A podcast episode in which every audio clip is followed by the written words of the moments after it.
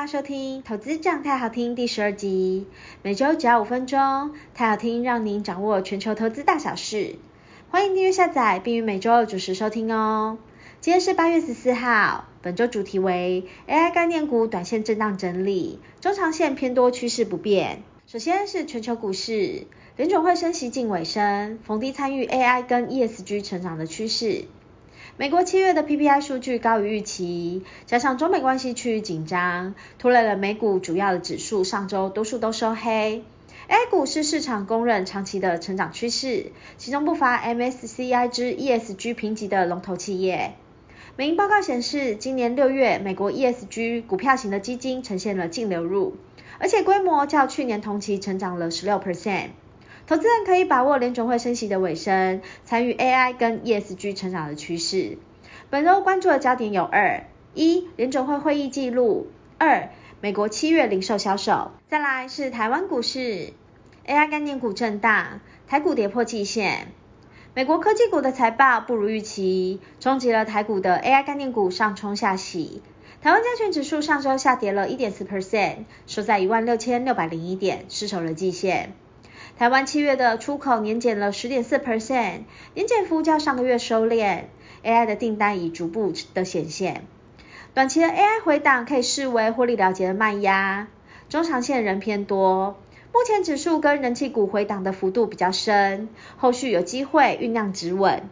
接下来是中国股市，房地产利空不断重创了投资的信心，陆股大幅的下跌。民营房产企业碧桂园陷入了财务危机，未能如期的支付票息，引爆了该公司债券价格重挫。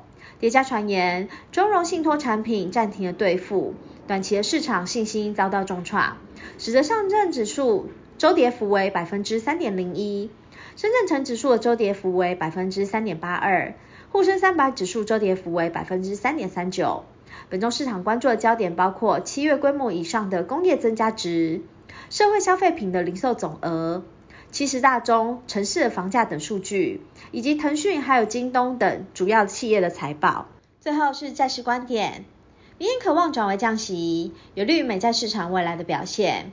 美国七月 CPI 数据符合预期，然而旧金山 Fed 的总裁鹰派的谈话，加上长年期公债的标售状况不佳等影响，同周而言，美国十年期的公债殖利率上涨了十二个 BP，收在四点一五 percent。展望未来，近期美债殖利率再度弹升至四 percent 以上。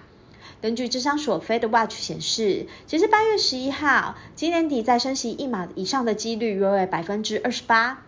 美国升息循环进入了末端，明年可望转为降息，有利于美债市场未来的表现。以上为本周的市场投资报告，提供给大家参考。相关的内容可以到国泰投信的官网查询。国泰投信大树下学投资的 FB 粉丝专业以及 YT 频道，皆会不定期的提供投资相关的资讯，欢迎大家去按赞、追踪、分享，请记得开启小铃铛才会收到上片的通知哦。投资一定有风险，基金投资有赚有赔，申购前应详阅公开说明书。